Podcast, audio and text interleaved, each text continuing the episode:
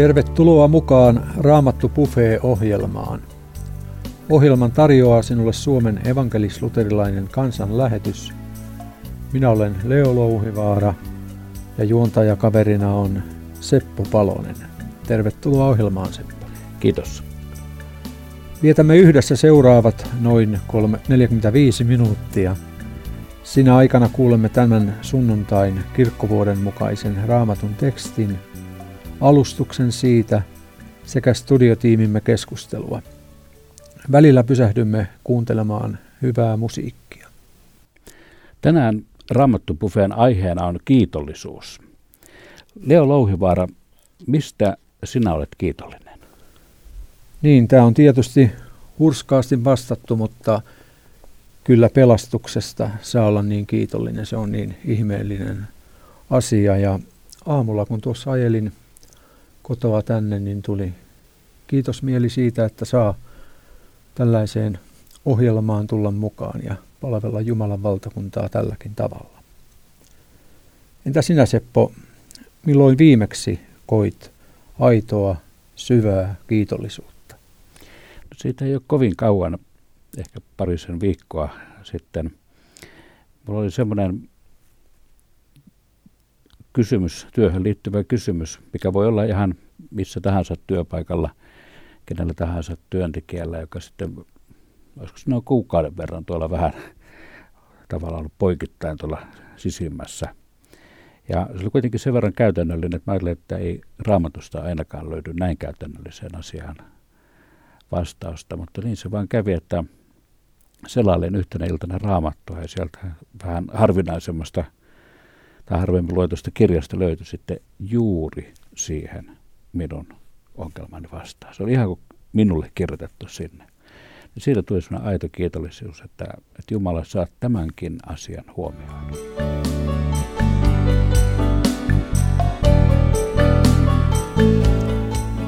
Tämän sunnuntain raamatun teksti on Johanneksen evankeliumin luvusta 5, jakeesta 1, jakeeseen 15.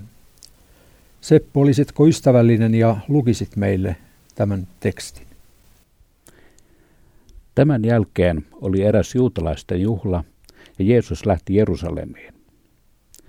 Jerusalemissa on lammasportin lähellä allas, jonka hebreankielinen nimi on Betesda. Sitä reunustaa viisi pylväshallia. Ja niissä makasi suuri joukko sairaita, sokeita, rampoja ja halvaantuneita. Nämä odottivat, että vesi alkaisi liikkua. Aika ajoin näet Herran enkeli laskeutui lammikkoon ja pani veden kuohumaan. Ja se, joka ensimmäisenä astui kuohuvaan veteen, tuli terveeksi. Sairastipa hän mitä tautia tahansa. Siellä oli mies, joka oli sairastunut 38 vuotta. Jeesus näki hänet siellä makaamassa vuodematolla ja tiesi, että hän oli jo pitkään ollut sairas. Jeesus kysyi, tahdotko tulla terveeksi? Sairas vastasi, Herra, minulla ei ole ketään, joka auttaisi minut altaaseen, kun vesi kuohahtaa. Aina kun yritän sinne, joku toinen ehtii ennen minua. Jeesus sanoi hänelle, nouse, ota vuoteesi ja kävele. Mies tuli heti terveeksi, otti vuoteensa ja käveli. Mutta se päivä oli sapatti. Niinpä juutalaiset sanoivat parannetulle, nyt on sapatti, ei sinun ole lupa kantaa vuodettasi. Mies vastasi heille, se, joka teki minut terveeksi, sanoi minulle, ota vuoteesi ja kävele. Silloin juutalaiset kysyivät, kuka se mies oli, joka käski sinun ottaa vuoteesi ja kävellä. Parannettu ei kuitenkaan tiennyt, kuka hän oli, sillä Jeesus oli jo hävinnyt väkijoukkoon. Myöhemmin Jeesus tapasi miehen temppelissä ja sanoi hänelle, sinä olet nyt terve. Älä enää tee syntiä, ettei sinulle kävisi entistä pahemmin. Mies lähti sieltä ja kertoi juutalaisille, että Jeesus oli hänet parantanut. Kuuntelet kansanlähetyksen Raamattu ohjelmaa ja radiokanava on Radio Day. Nyt kansanlähetysopiston raamatun opettaja maisteri Pirkko Valkama selittää meille tämän sunnuntain raamatun tekstiä Johanneksen evankeliumista. Ole hyvä Pirkko. 38 vuotta liikuntakyvyttömänä yhteiskunnassa, jossa sairautta, kärsimystä ja köyhyyttä pidettiin Jumalan rangaistuksena. Yhteiskunnassa, jossa terveyttä, rikkautta ja menestystä pidettiin merkkinä Jumalan siunauksesta. Emme tiedä, minkä ikäinen oli tuo mies, joka makasi Betesdan lammikolla. Emme tiedä, miten hän menetti liikuntakykynsä. Mutta ei ole vaikea kuvitella, millaista tuskaa, kipua, ihmisten halveksuntaa ja yksinäisyyttä hän oli joutunut kokemaan tuon 38 vuoden ajan. Nyt hän makasi Betesdan lammikon lähistöllä. Johannes kertoo, että pylväshalleissa makasi suuri joukko sairaita, sokeita, rampoja ja halvaantuneita. Eli paikka oli kuin iso sairaala. Tosin ilman meidän sairaaloidemme hygieniaa, mukavuuksia, henkilökuntaa tai hoitovälineitä. Nämä odottivat, että vesi alkaisi liikkua. Aika ajoin näet Herran enkeli laskeutui lammikkoon ja pani veden kuohumaan, ja se, joka ensimmäisenä astui kuohuvaan veteen, tuli terveeksi, sairastipa hän mitä tautia tahansa. Tämä teksti puuttuu vanhimmista käsikirjoituksista. Ilmeisesti se on lisätty myöhemmin selitykseksi, miksi niin suuri määrä vaikeasti sairaita oli kokoontunut tuohon paikkaan. Betesdan allas rakennettiin jo 700-luvulla ennen Kristusta. Siihen johti pohjoisesta päin vesijohto, joka mainitaan vanhassa testamentissa nimellä yläaltaan kanava. 200-luvulla ennen Kristusta viereen rakennettiin toinen allas. Tuolta ajalta paikkaan on liittynyt perimätieto veden parantavasta vaikutuksesta. Tällaisia ihmepaikkoja on nykyäänkin paljon. Niitä on sekä kristillisen kirkon piirissä että muissa uskonnoissa. Ihmiset matkustavat pitkiä matkoja saadakseen avun, parantuakseen sairauksistaan jossakin pyhässä parantavassa paikassa tai parantavan henkilön luona. Voimme vain aavistaa lammen luona koettujen pettymysten määrää, kun toivottua parantumista ei tapahtunut. Meillä kaikilla lienee ystäviä tai tuttavia, tai ehkä olemme itsekin kuuluneet niihin, jotka ovat suurin toivein menneet johonkin parantamiskokoukseen tai johonkin paikkaan, josta olemme toivoneet saavamme avun ja sitten tulleet takaisin pettyneinä.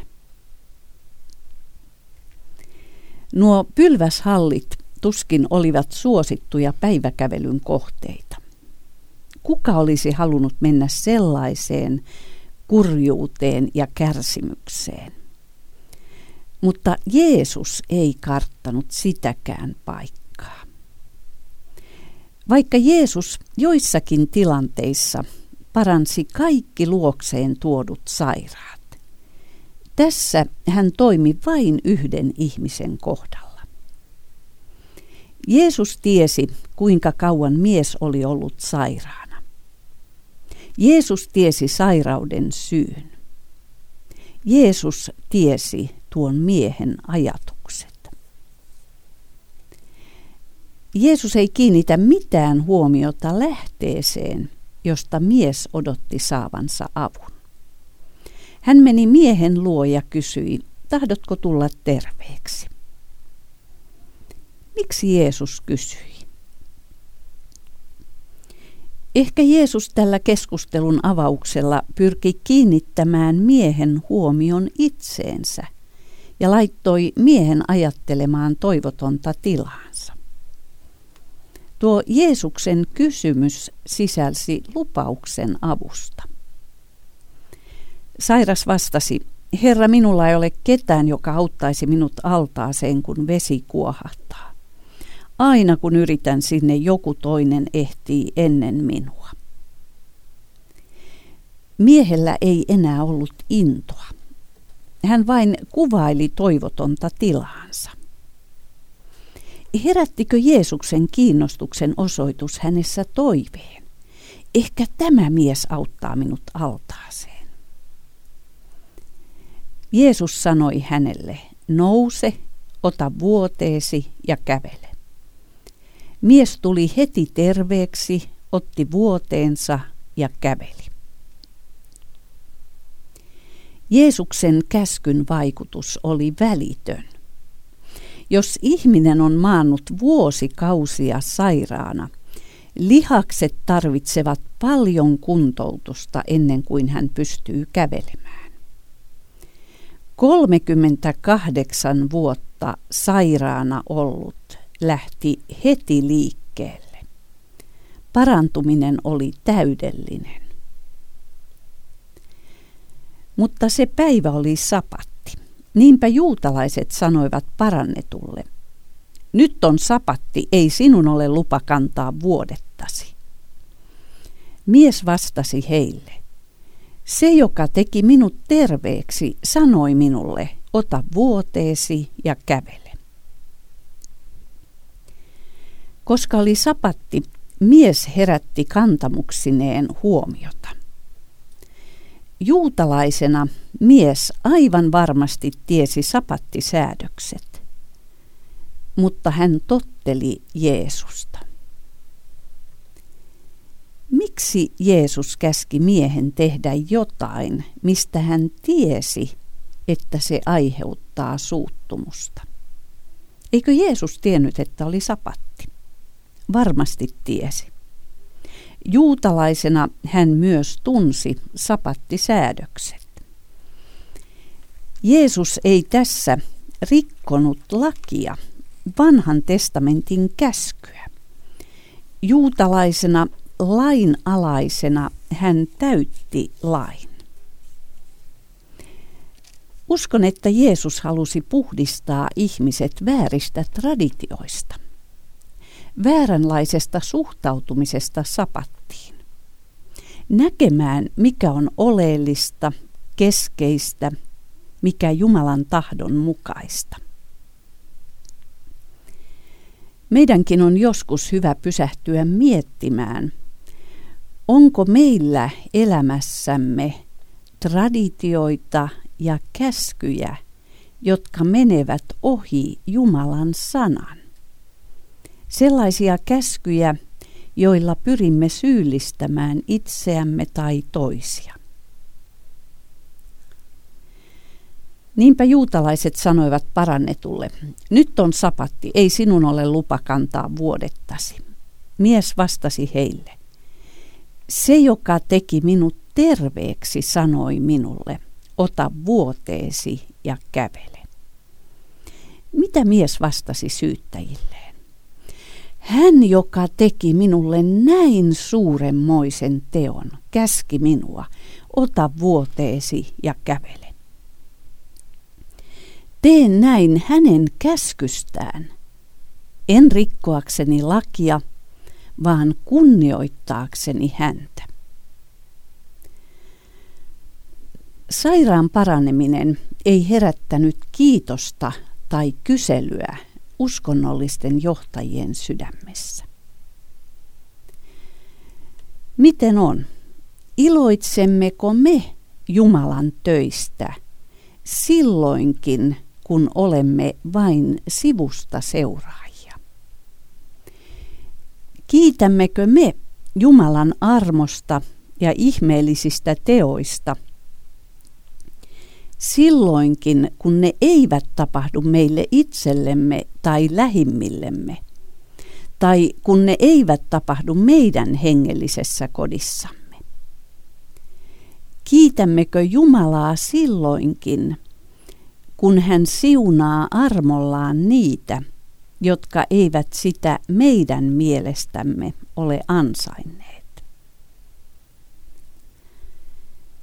Silloin juutalaiset kysyivät, kuka se mies oli, joka käski sinun ottaa vuoteesi ja kävellä?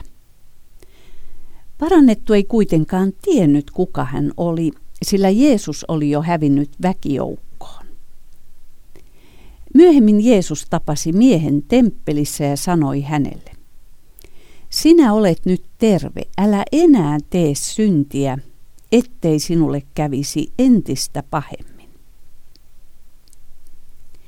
Mies lähti sieltä ja kertoi juutalaisille, että Jeesus oli hänet parantanut.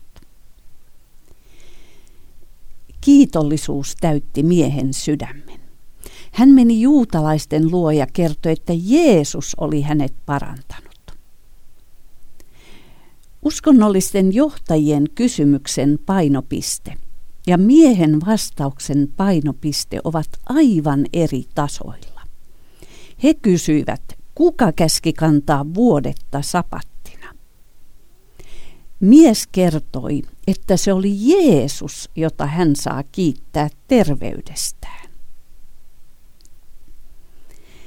Tapahtumien kuvaus osoittaa, että Jeesus ei tehnyt tekoa sen tähden, että mies tunsi hänet ja uskoi häneen. Mies ei edes tiennyt, kuka hänet oli parantanut. Jeesus teki teon sen tähden, että hän tunsi miehen ja hän tiesi tämän sydämen tilan. Jeesus tapasi miehen myöhemmin temppelissä. Mies oli ehkä tullut kiittämään Jumalaa parantumisestaan. Tämäkin osoittaa jotain miehen sydämen tilasta. Sinä olet nyt terve. Älä enää tee syntiä, ettei sinulle kävisi entistä pahemmin. Alkuteksti voidaan myös kääntää, älä enää jatka synnissä.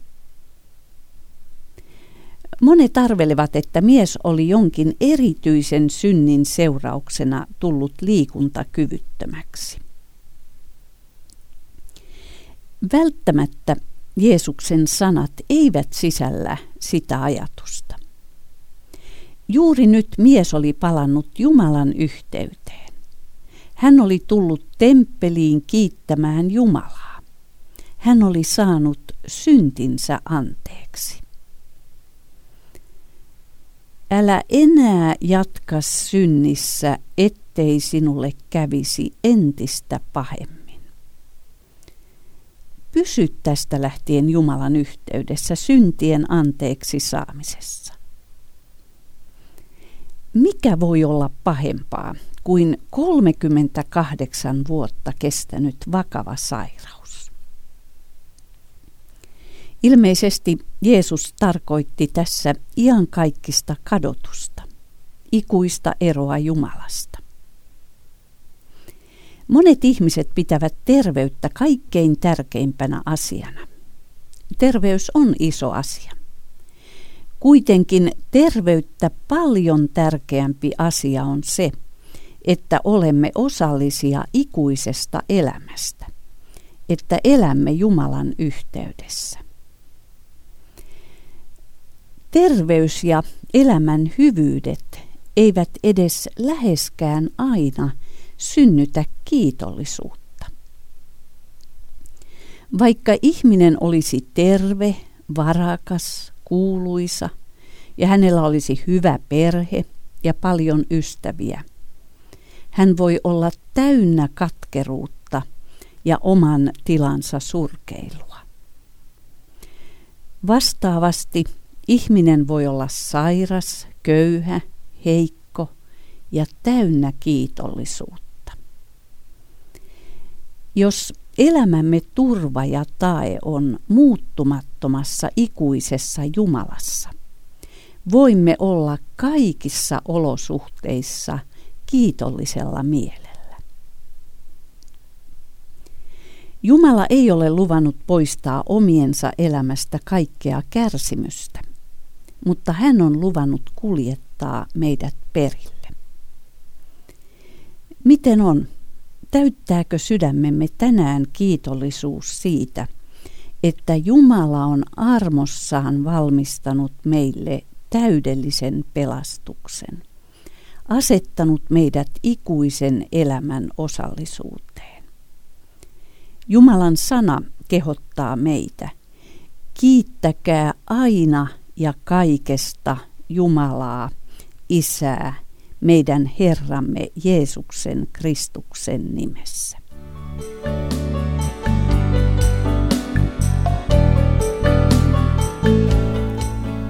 Näin raamatun opettaja maisteri Pilkko Valkama kansanlähetysopistosta. Tänään meillä on raamatun tekstistä ja Pirkon alustuksesta keskustelemassa kaksi mielenkiintoista henkilöä. Timo Rämä on kansanlähetyksen lähetysjohtaja. Timolla on takana jo vuosikymmeniä kansanlähetyksen työssä niin Japanissa kuin kotimaassakin. Tervetuloa mukaan Raamattu ohjelmaan Timo. Kiitos, kiitos. Toinen keskustelijamme taas on Isto Pihkala. Isto on toiminut pitkään kansanlähetyksen työssä Suomessa ja Inkerin kirkon pääsihteerinä Venäjällä. Tervetuloa mukaan. Kiitoksia.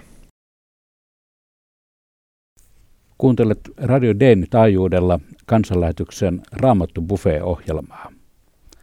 Päivän aiheesta kiitollisuus puhui Pirkko Valkama kansanlähetysopistosta.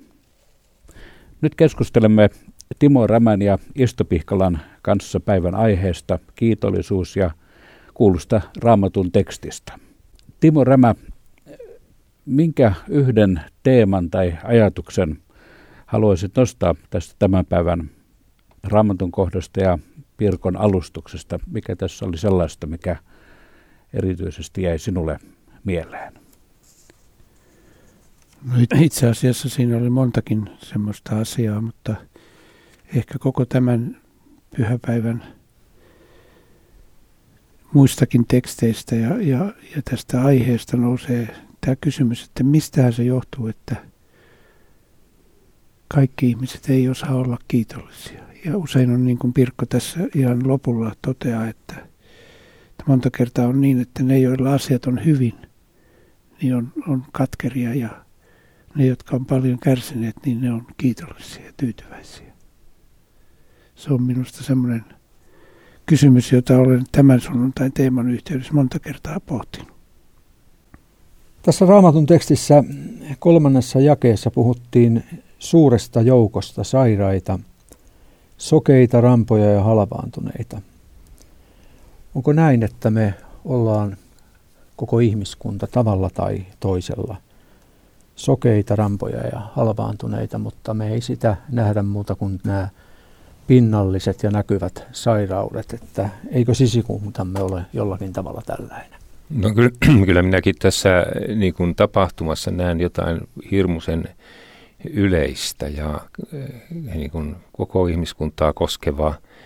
Mies oli maannut 38 vuotta siinä. Se, siis mulle tuli voimakkaasti semmoinen tuntu, että hän on hyväksikäytetty. Hän, hän on tottunut sairauteensa. Joku käy häntä pesemässä, joku käy häntä ruokkimassa – mutta hänellä on hyvä paikka siinä temppeliin kulkevan väen keskuudessa, hän saa niin kuin kerjä, kerjäämällä tuloja. Miksi auttaa häntä sinne altaaseen? Siis, Tähän näkö, näköala on niin mua pitkän aikaa niin, niin kuin vaivannut, että eikö sillä todellakaan ollut ketään. Hän sanoo, että minulla ei ole ketään. Ja kuitenkin hän on siellä saanut ruokansa – häntä on pesty siellä. Hän on, hän, siis eihän, täytyyhän se mennä asialle joskus. Et siis, siis tässä on siis koko tämän ihmiskunnan niin kuin julmuus ja, ja kovuus ja kiittämättömyys. hyödyn etsiminen toisista ja, ja kaikki tulee siinä niin kuin vastaan. Sitten Jeesus tulee siihen, tahdotko sinä? Tahdotko sä irrottautua tästä? Siis mä, mä, mä luulen, että se on ollut hirmuisen, hirmuisen niin kuin pelottava tilanne sen, sen sairaankin kohdalla. Hän on sisällään pohtinut asioita, mutta se hirmuisen iso asia, että mit, mitä, mä, mitä mä nyt sanon. Kun Jeesus kysyy, tahdotko sä tulla terveeksi? Mitä mä sitten teen? Missä, missä mun, missä mun tukijat, kaverit sitten on? Ei mulla mitään ammattiakaan. Mi, mihin mä menen? Että hän on joutunut todellisesti semmoisen valinnan eteen, jossa niin kuin monta kertaa uskoon tulostakin sanotaan, joutuu hyppäämään ikään kuin luottamuksessa johonkin, jonka seurauksista ei ole tietoa. Et, et siinä, on, siinä on tämä tilanne mukana kanssa ja, ja, ja sitten, kun, sitten kun hän tulee siitä osalliseksi, niin se riemu, mikä sen miehen täyttää. Sen sisä, sisällä on koko ajan varmaan kyllä ollut nämä kysymykset, mutta se ei niin kuin uskaltanut nähdä tätä mahdollisuutta ja kun se tulee, niin se, se riemu ja kiitollisuus, mikä sieltä puhkee. Siis se, se, on, se on ihan totta, tämä Jeesuksen kohtaaminen synnyttää semmoisen ihan uuden näkökulman elämään, joka, joka, joka niin kuin synnyttää sen pulppua. Tänä aamuna viimeksi niin kuin, oli niin kuin, että meidän mahtuu nahkaansa, kun sai kiittää Jumalaa sateesta ja pimeästä syksyn päivästä huolimatta. Mutta tämä on, tää on hieno teksti, tämä on valtava todistus Jumalan ihmeellisyydestä. Mutta ihan niin kuin Leo tässä johdatteli kysymykseen, niin, niin tosiaan kaikkihan me ollaan näitä sairaita. Ja, ja suuri osa ihmisistä on niin tottunut siihen, että todella niin kuin niistä sanoi tästä miehestäkin, että tavallaan ei niin kuin hoksaakaan sitä tilannetta, että, että se on niin kuin pysyvä olotila, eikä tajua sitä kadotettua tila, tilansa. Mutta kun Jeesus tulee, niin sitten kaikki muuttuu. Teillä Timo ja Isto on syvä ja pitkä kokemus vieraista kulttuureista. Timolla Japanista ja Istolla Venäjältä.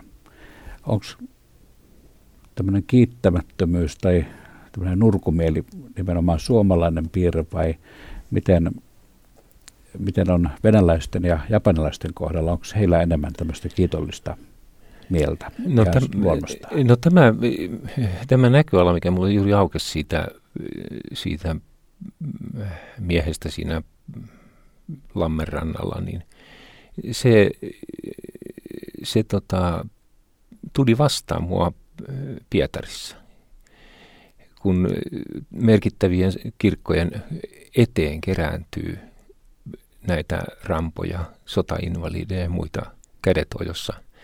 Se on, siinä tulee tämä juuri tämmöinen hyväksi käytön ja sitten avuttomuuden tila. Heitä ei edes kirkkoon auteta. Ei he rohkene edes mennä sinne.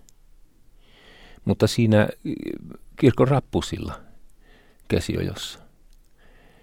Ja tämä tuli mulle mieleen sitä pedestä lammikosta. Että siinä ollaan tultu ikään kuin hakemaan semmoista terveyttä, joka ei ole vain pelkästään fyysistä, vaan jossa jossa saadaan uusi elämä, mutta ei ole päästy sinne. Kukaan ei ole auttanut sinne lampeen. Oliko se sitten Jumalan sanan äärelle tai muualle. Että tässä, on, tässä on siis monia semmoisia syviä viestejä, ainakin kun ajattelee sitä kulttuuritaustaa, jossa on työtä tehnyt viime aikoina. No mulla tulee tuosta ensin mieleen, että taidetaan me suomalaiset olla kyllä omaa luokkaamme tässä mutta, mutta kyllä, kyllä on Japanissa kohdannut myöskin muissa uskonnoissa tätä samaa tarvetta, johon Pirkko viittaa tässä, viittasi tässä al, alkupuolella, että miten ihmiset silloin kun sairaus iskee ja t- tulee onnettomuutta, niin lähtee etsimään apua. Erityisesti tulee Japanista mieleen kaksi semmoista uskontoa, jotka – suorastaan voisi sanoa näin, että markkinoivat itseään ihmeparantumisella.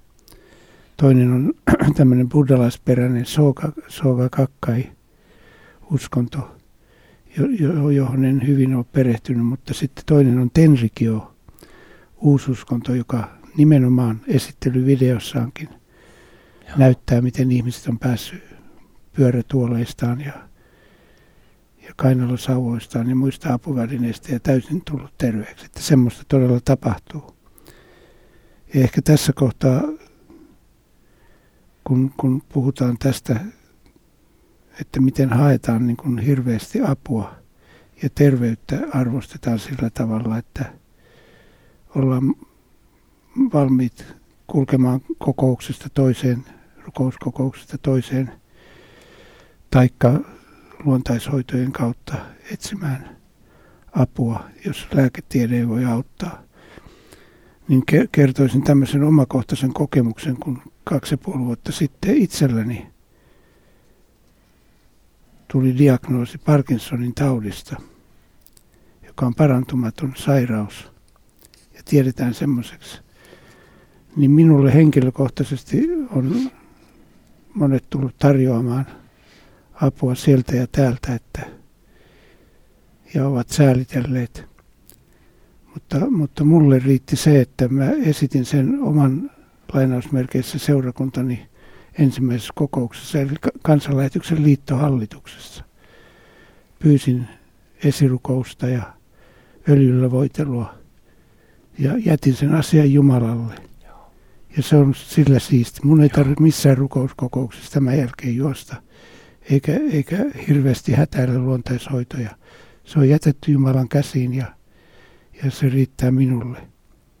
Mutta ymmärrän sen, että, että terveys on niin kallisarvoinen asia, että monet ihmiset tosiaankin epätoivoissaan hakee tätä apua.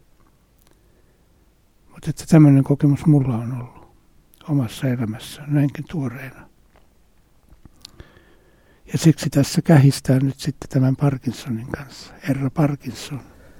Niin tuossa Pirkko Raamatun selityksessään sanoi, että tänäkin päivänä on toki näitä parantumiskokouksia, ja, mutta onko niin, että ihminen näyttäisi määrittelevän sen, että on erikoisia, erilaisia parantumiskokouksia ja ja missä paranee, että niin kuin suljetaan Jumalan voimateot näiden ulkopuolelle. Että esimerkiksi Jumalahan voi tässä meidän studiossamme Timo Veliä koskettaa niin, että tauti on pois. Että ei tarvita mitään määrättyjä tiloja ja kenenkään määrätyn kätten alle menemistä, vaan kaikki valtias Jumala voi tekonsa tehdä missä haluaa.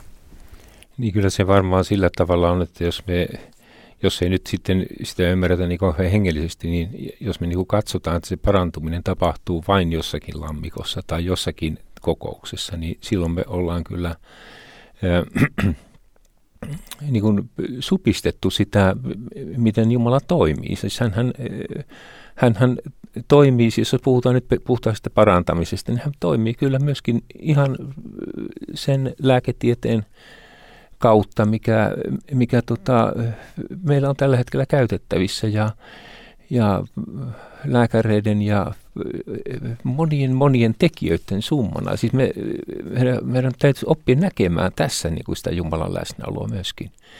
Että se, että sitä ei eriytetä, koska tämä maailma on Jumalan käsissä, Jumalan maailma. Ja hän toimii täällä kaiken tämän meidän synnin ja pahuuden ja puutteen alaisuuden ja vienalaisuuden keskellä hän liikkuu täällä, niin kuin siellä, siellä kulki siellä pylväskäytävien välissä Petestan lammikollakin. Jeesus tulee ja kohtaa. Ei, ei, se, ei se tosiaankaan edellytä sitä, mutta että kyllä sanassa sitten on selvästi, niin kuin Timo sanoi, niin sanottu, että me, joka sairastaa, pyytäkö seurakunnan vanhimmat ja voilleko öljyllä ja rukoilkoon. Se on, se on niin kuin sen uskon vastaus siihen Jumalan sanaan. Ja se riittää. Ja tietysti sitten, sitten on vielä olemassa erityinen armolahja, sairaiden parantamisen lahja myöskin, jonka Jumala on antanut seurakunnan, mutta sekään ei ole mikään ainoa. On ihan just näin, niin kuin Isto sanoi, että on, Jumala toimii hyvin monella tavalla. Ja, ja hän valitsee sen hetken, kun hän parantaa. Et siis se, se ei ole niin tämmöinen tartsanin lihas, jota niin kuin ihminen oman tahtonsa mukaan heiluttelee, vaan Jumala antaa sen hetken, jolloin hän saa olla ihminen, Jumalan lapsi saa olla välikappaleena niin siinä Jumalan työssä ja tuo kätten päänpalemisen siunaamisen kautta niin välittää sen parantumisen. Niitä on.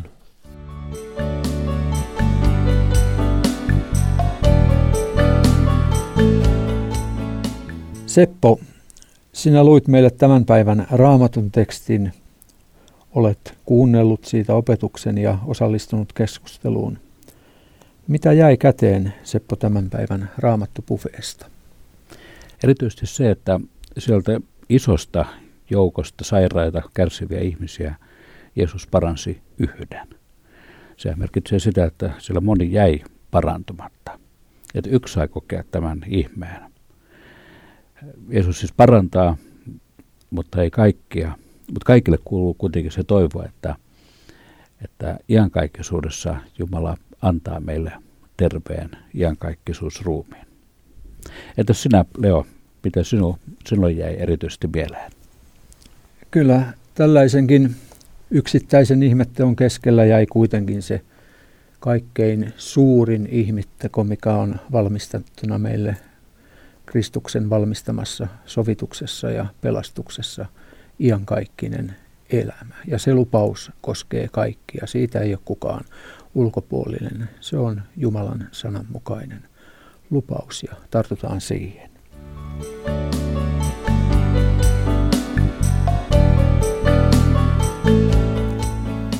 Tässä oli tämänkertainen Raamattu-pufee. Ohjelman tarjosi sinulle Suomen evankelis-luterilainen kansanlähetys ja radiokanava oli Radio Day. Kiitokset Pirkko Valkamalle puheesta, kiitokset Timo Rämälle ja Isto Pihkalalle antoisesta keskustelusta. Voit kuunnella tämän ja aiempia ohjelmiamme netistä osoitteessa avaimia.net. Sieltä löydät puheita ja keskusteluja monista tärkeistä ja mielenkiintoisista aiheista. Siis vielä kertauksena avaimia.net. Lisää tietoa herätysliikkeemme ja lähetysjärjestömme toiminnasta saat nettisivuiltamme kansanlähetys.fi. Sinulla on mahdollisuus tilata Vies Sanoma-lehti vuodeksi ilmaiseksi numerosta 092 316 5364. Siis 092 316 5364. Toimin vastaajan ohjeiden mukaan. Lehti ilmestyy neljä kertaa vuodessa. Kiitokset sinulle kuulija mukanaolosta. Studiotiimimme toivottaa sinulle siunattua sunnuntaipäivän jatkoa. Tavataan taas Raamattupufeen merkeissä ensi sunnuntaina kello 12.